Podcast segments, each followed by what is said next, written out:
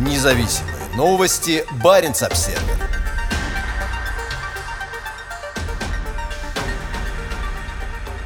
Железорудный гигант LKAB показал рекордную прибыль. Операционная прибыль принадлежащего государству шведского производителя железной руды составила в 2021 году 26,9 миллиарда шведских крон. Вывести экономику Северной Швеции на новый уровень призваны зеленые технологии, но пока рекордные доходы приносит добыча полезных ископаемых. На этой неделе расположенный в Кируне крупнейший в Европе производитель железной руды LKAB сообщил о рекордно высокой операционной прибыли в размере 26,9 миллиарда крон, что более чем вдвое превышает этот же показатель за 2020 год. LKAB произвела 27 миллионов тонн руды, и рекордно высокая прибыль в основном связана с ростом цен на железорудную продукцию повышенного качества. В 2021 году мы получили самую высокую прибыль в истории LKAB. Являясь одним из крупнейших экспортеров Швеции, мы укрепили основу для нашей важной трансформации и параллельно с этим увеличили дивиденды нашему собственнику, шведскому государству, заявил президент и главный исполнительный директор LKAB Ян Мострем. Совет директоров LKAB предложил выплатить дивиденды в размере 12,4 миллиарда крон, что также более чем вдвое превышает выплаты годом ранее. LKAB входит в состав промышленного кластера на севере Швеции, который ставит целью стать мировым лидером в безуглеродных технологиях и продукции. Совместно с компаниями SSAB и Vattenfall производитель железной руды создает первое в мире производство стали без выбросов СО2. В основе всего этого будет добываемая в Кируне железная руда. Старт производства стали намечен на 2024 год. К 2026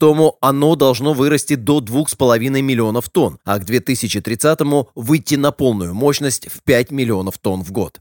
Течение следующих 15-20 лет LKAB планирует вкладывать в сокращение выбросов углерода на своих рудниках от 10 до 20 миллиардов крон в год. На долю черной металлургии приходится 7% всех выбросов углекислого газа в мире. По оценкам компании, кардинальное изменение технологии производства чугуна и стали из производимой LKAB руды приведет к сокращению глобальных выбросов СО2 на 35 миллионов тонн. Это две трети выбросов углекислого газа всей Швеции и в раза эффективнее отказа от использования всего автомобильного транспорта в стране.